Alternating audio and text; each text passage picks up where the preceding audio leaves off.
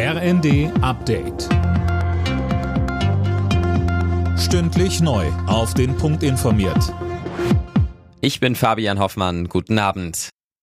Der Fall sorgt bundesweit für Diskussionen. Die Radfahrerin, die Anfang der Woche in Berlin von einem Betonmischer überrollt wurde, ist nun gestorben. Ein Rettungsfahrzeug stand wegen einer Straßenblockade im Stau. Anne Brauer. Ja, aber genau dieser Wagen, ein Spezialfahrzeug, das den Betonmischer anheben sollte, wurde wohl am Unfallort doch gar nicht gebraucht.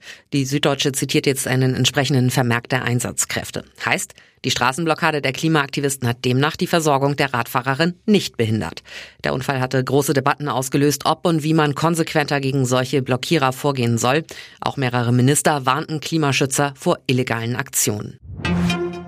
China hat zugesagt, beim Kampf gegen den Klimawandel mit Deutschland zusammenzuarbeiten. Das hat Ministerpräsident Li nach einem Treffen mit Bundeskanzler Scholz angekündigt. Dazu sagt der Kanzler, Wie China mit der Herausforderung des Klimawandels umgeht, hat entscheidende Bedeutung. Wir wollen deshalb China unterstützen, dass sein Beitrag entsprechend ambitioniert ist. Wir wollen die deutsch-chinesische Zusammenarbeit im Klimaschutz verstärken.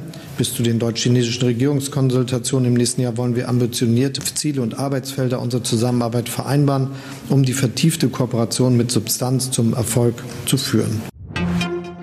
Die Ampelkoalition hat sich auf Änderungen beim geplanten Bürgergeld geeinigt, um die Union doch noch ins Boot zu holen. Geplant ist nun, dass erstmal doch darauf geachtet wird, dass die Heizkosten angemessen sind und nicht automatisch komplett vom Staat übernommen werden. Das ist einer der Kritikpunkte der Union, weshalb sie gedroht hat, das Bürgergeld im Bundesrat zu blockieren. Erstmal stimmt in knapp einer Woche der Bundestag ab.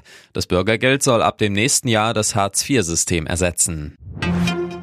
Borussia Mönchengladbach und der VfB Stuttgart eröffnen heute Abend den 13. Spieltag in der Fußball-Bundesliga. Gastgeber Gladbach steht in der Tabelle momentan auf dem 11. Platz, Stuttgart ist 15. Alle Nachrichten auf rnd.de